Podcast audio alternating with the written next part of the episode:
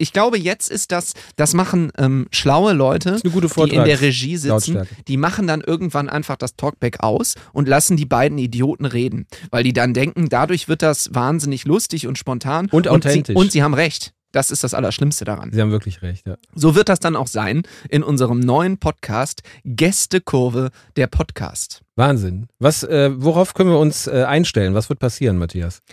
Es wird letzten Endes so sein, dass man 60 Minuten lang Kopfschmerzen hat. Ja. Wir haben schon ein Intro aufgenommen, das Sie muss schon lachen, da, äh, wo wo es Gott. relativ sicher ist, dass man mit Kopfschmerzen startet. Ja. Und natürlich, wir sind nicht blöd und haben dementsprechend auch ein Outro aufgenommen, Ja. das noch mehr Kopfschmerzen verursacht. Also ich glaube, dass das eine, eine sichere, ein sicheres Rezept ist. Ja, ist echt so. Wir wollten den Podcast erst nennen gemischter Kack, äh, haben uns dann aber dagegen entschieden, weil der Fußballbezug fehlt. Nachdem drei Anwälte vor unserer Tür standen, haben wir gedacht, nee, Ja. lieber nicht. Aber ähm, es werden ja äh, viele prominente Gäste vor Ort sein. Definitiv.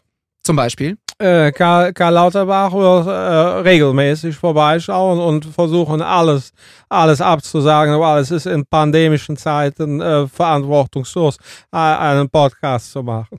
Absolut, das ist richtig. Und was wir ja immer schon gerne gemacht haben, in Podcasts über Essen reden. Oh ja. Ne? Also mit Rainer Kalmund zum Beispiel. Ja, kann man das sehr natürlich, gut. das, ja. ist ja vollkommen klar. das ist genau wie früher, nur dass das jetzt noch ein bisschen, ich sag mal, äh, ausschweifender beschrieben wird, wenn der Kalli sich einen Bauernhof frittiert, äh, hier und da ein Kälbchen äh, direkt sich in den Hals wirft, ne? oder auch mal Schweinchen am Stiel genießt. Das wird ja wohl heutzutage auch in der Woken-Gesellschaft immer noch drin sein, dass man über Fleisch äh, sprechen kann. Ne? Jetzt ist natürlich die Brücke besonders groß, über die man gehen muss, dass wir transportieren, dass wir wirklich real existierende Menschen zu Gast haben. Das ist also richtig. die existieren ja real, aber nicht nur die Parodie wird da sein. sind alle in meinem Kopf, Matthias. Die sind alle echt.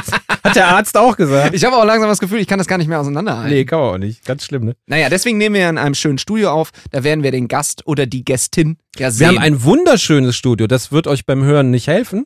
Ähm, aber da wir immer mal wieder auf unserem Instagram-Kanal, damit da auch äh, mal ein bisschen was passiert, äh, werden wir auch bestimmt mal so äh, den einen oder anderen Schwenk hier aus dem Studio mitnehmen. Und dann seht ihr mal, wie geil. Matthias Esch aussieht. Und darauf könnt ihr euch freuen, jeden Donnerstag.